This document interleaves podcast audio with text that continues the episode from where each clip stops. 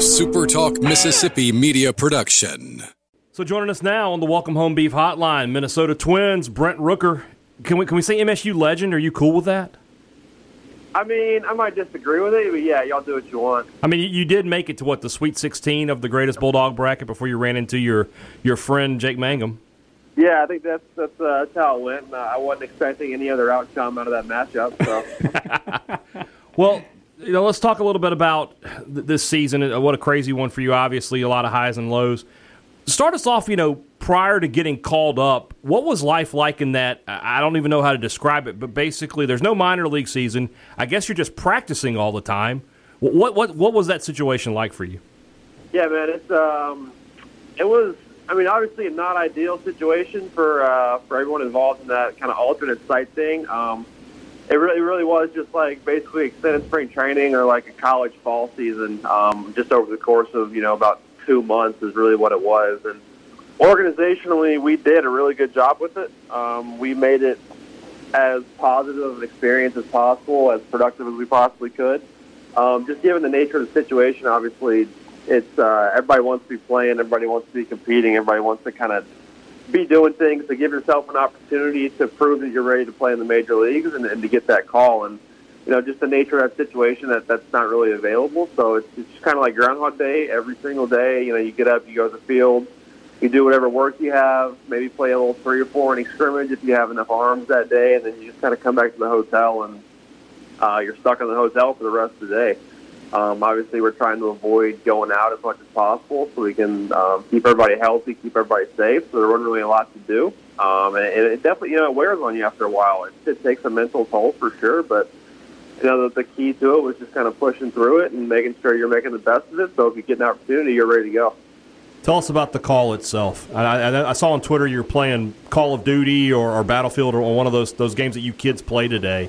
Uh, what was that moment like? And was there a moment where it's going on and you think I'm being pranked? Yeah. Um, so the way it went down was, I mean, obviously I watch all the, uh, I watch all of our games at night um, in the hotel before I gotten called up, and I knew Kep uh, went down with uh, with a groin thing. Kep Max Kepler, our right fielder, the night before, or two nights before, and we had an off day the next day. So, you know, your mind kind of starts to race. You know, maybe this is if you know, depending on how serious this injury is, maybe this is the time I get an opportunity. You know, we'll see how it goes. Um, then I go through that whole off day when the team doesn't have a game, don't get a call. So it gets to eight or nine o'clock where I've kind of given up on the idea. You know, obviously I just kind of think, you know, Kep's injury is not that bad. He's going to play through it. Um, you know, no big deal, whatever. Move on to the next day. And then we get to about probably 10 or uh, 10.30 that night, and I get a phone call um, from Alex Hassan, who's our minor league coordinator, and I kind of knew at that point there's only one reason Alex was calling me at 10 o'clock. Um, so your your heart rate starts to pick up a little bit. Um, you know, you get a little nervous, get a little some butterflies, answer the call, and you know, sure enough, that's what it was. So um, that was a pretty cool moment. Obviously, it's something I've been waiting for for a long time, dreaming of for a long time, and to see it to come to fruition was awesome. Brent, I, I guess you know, growing up, I'm sure you, you think about debuting in the major leagues. You probably picture a full house and coming up to the plate, crowd going crazy, that sort of thing. And and then you, you debut, I guess, during the course of a pandemic, and there's no one in the stands. Uh, just, I guess, on the day you debut, how does that? I- guess you don't really have anything to necessarily compare it to, um, but what's that like to debut with no one in the stands? I mean, does it does it still feel like the big leagues uh, when you walk into that stadium and you, and you walk in the dugout and you see Josh Donaldson and everybody else in the dugout? I mean, it, does it still feel like, hey, I made it? Yeah, it does. Um, obviously, the no fans thing was a little weird, but at the time, I didn't really notice it. Honestly, there were just kind of so many other things going through my mind. Um, the excitement of being there, you know, the nerves of playing your first game, all that kind of stuff. And for whatever reason, you didn't. I didn't really notice um, the no fans thing. The, the experience was was still very special, albeit different than what I had imagined, probably. Um, but the whole thing was still so cool that you know that really wasn't on the on the front of my mind. I guess kind of walk us through that debut. I guess you get you get plunked in your first AB, if I remember right. Uh, is that is that correct? I, I guess kind of Yeah. some, bad foreshadowing there. Yeah, I got um, I got to an 0-2 count real quick, and he hit me with a back foot slider, which honestly I wasn't all that upset about because it kind of got me out of that first at bat, got me on base, kind of got that first thing out of the way. Um, and then from there, I was able to loosen up a little bit and, and swing it pretty well. So uh, it hit me in a good spot. It didn't hurt that bad, just kind of right in the back foot with an off-speed pitch. So it, I think it was well worth it. When you look at MSU, you know, obviously Joel tracks those guys, everybody who's up in the bigs right now. Is, is there sort of a fraternity amongst you guys? Is there a group text or anything happening where, you know, when you get the call up, are, are, are guys like Hunter Renfroe, Nate Lowe, are, are they reaching out to you? Um, you know, Nate's a guy that Nate's one of my best one of my best friends. Um, so I talk to him close to every day. Um, and then other guys, you know, Dakota, uh, Holder's reached out to me a pretty good bit. Adam Frazier, guys like that. Woody. Um, and it's just cool to have played with a lot of those guys, been around a lot of those guys, and kind of see them having the success that they're having at the highest level right now is um, is really cool. Knowing that, you know, we obviously all um, all played at the same the same place in college, all had similar college experiences, and to see them, you know, see us all doing what we uh, what, we, what we've always dreamed of is really cool. Is there like a you know is is Mitch Moreland sort of like the den mother? Do you guys ever hear from him? Uh, I've I don't think I've ever talked to Mitch actually. Maybe once or twice on campus. Um, you know, the guys I talk to mainly are the the guys that I played with at school that were around similar times with me. I never played with Adam, but um, he was there the year before me. Um, you know, older guys. I've obviously talked to Will and and Rafi a, a good bit um, when I was in school, and then both after. So those those are those are kind of the two guys, obviously, that are the that are the head honchos in, in terms of Mississippi State baseball. Brett, I, I guess maybe a long answer. I don't know, but we obviously saw you here at Mississippi State, and, and, we saw all the home runs, and we saw the triple crown, and, and, and just how much of a force you were in the lineup. You get into pro ball though, wood bat, uh, top tier pitching, kind of a different game, and and things. I guess, I guess, what's kind of where do you feel your game is right now? Like, where, where do you feel like you have to do so that opening day uh, 2021, assuming that you're full, fully healthy, good to go, that, that you're on that Twins roster? Like, what's kind of the, I guess, your mindset right now? What you need to work on, improve on? Yeah, I mean, for me, obviously, um, I'm always going to have to. I'm always going to have to drive and run, so I'm always going to have to hit home runs, hit doubles, be a run producer in the middle of the lineup for somebody. Um, and then next year, especially with the way our roster shakes out, um, I'll obviously work hard defensively this off season, um, both at first and in the outfield, just to kind of be ready to provide value at both those spots defensively. Uh, and I think if I can do that, then I'll have a good shot to you know be a big part of a team next year. Look, speaking of next year, have they given any idea of what that's going to look like yet in terms of spring training? Is there going to be a minor league season? Have they given you guys any idea of what to expect in 2021? No, and honestly, I don't think anybody knows at this yeah. point. Um, I think the league as a whole right now is kind of trying to figure things out day to day for the playoffs right now, and I don't think anybody's looking too far ahead of that. Um, which is such a complicated situation, so many you know logistical issues, things that could go wrong, things that have to go right for it to be able to work.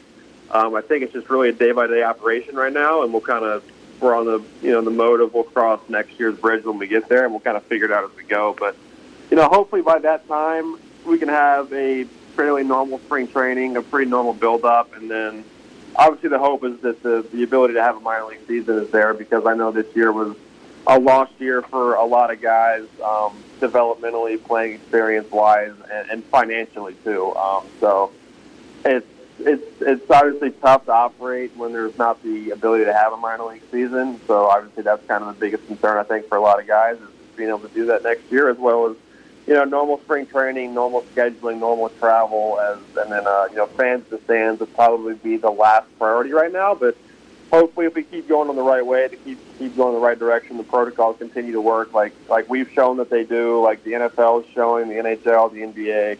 Um, we'll be able to get back to a somewhat normalcy next year. Not sure how much your uh, injury will, you know, impact your rehab and what you plan to do over the over the course of the winter. But uh, do, do you do you ever plan to, uh, I guess, come to Starkville, come to Dudy Noble Field, and utilize some of the facilities here? Maybe work out with some old teammates, that sort of thing, in the off season, or I guess now that you know you're with the Twins, I'm sure you have plenty of other options too. But, but just curious, do, do you ever take advantage of some of the, the, the new facilities and things at the new Dudy Noble? Uh, I'll be in Starkville at least once this off season. I know. Um, hopefully, a few more times. As far as workouts go, um, you know, me and my wife live up in Franklin now, just south of Nashville, and I've got a pretty, I've got a really good workout set up there. Um, so that's where I spend my off-season time doing all my training, making sure I'm ready to go for spring training. But I, I'm looking forward to getting down to Starkville. I haven't been down in a while, um, just because crazy scheduling and things like that. I'll be down there at least once this off-season. I know, hoping to get down there more, but you know, I don't know what the uh, what the fall schedule looks like for those guys, but hopefully to stop in and catch a few scrimmages would be awesome. Um, you know, hang around the coaching staff and kind of see some of the guys, um, the new guys that are there would be really cool. One last thing before we let you go, and Jake Mangum gave us a great one, so you, the, the standard is high. I want a John Cohen story. Oh, there's so many. Uh, which one did he tell? He told the one about uh, the GIF of him throwing the clipboard and how that was because he had told Mangum not to do to do something that he had just seen in the previous inning. Mangum screwed it up, and they caught him tossing the clipboard. I remember. Yeah, I remember that. Um, John Cohen story. I'm trying to think of my favorite Coach Cohen story. Um, all right, so we got a um, my 2015 I guess, was my. I hope we don't get mad at you telling the story. Sorry, Coach. But 2015, uh, we were playing at Kentucky. This was the year we were not very good. Um, you know, we had a lot of talent, but for whatever reason, we just couldn't put anything together. We struggled to win games, and it was after the Friday night or Saturday night game. I don't remember which one, but we had uh, we had a meeting um, in one of the conference rooms. I don't know at the hotel post game, and uh, Coach Cohen gets pretty fired up, which is pretty well documented. I don't think that's a secret to anybody. And you know, he started kind of telling us how he felt about the way we played um, that night, and his voice got a little elevated. And we had a hotel staff kind of come and interrupt our meeting, telling us that we need to keep it down a little bit, just because there were other guests in the hotel. Um, so that was a funny one. Um, it wasn't funny at the time because we weren't playing well, and you know, we we um, those those post game meetings when you weren't playing well were never fun. But you know, looking back on it, that was something that was kind of comical for me. And I always I loved and cherished my time playing for Coach Hill. He's doing obviously an incredible job as the AD now, and um, I talk to him pretty frequently. He's a guy that and but made a huge impact on both my playing career and my development as a person. I'll always be thankful for my time playing for him, and I think he's a tremendous leader who's doing a great job. I assume the language was not only loud, but it was colorful. Yeah, you know, you just say what you got to say in times like that. I got you. I got you. Brent, wish you all the best. Get back to being healthy and get back to knocking them out of the park uh, as soon as possible, man. Good good luck to you. Well, do. Thank you, guys. Appreciate it. Thanks. Thanks, Brent. A SuperTalk Mississippi media production.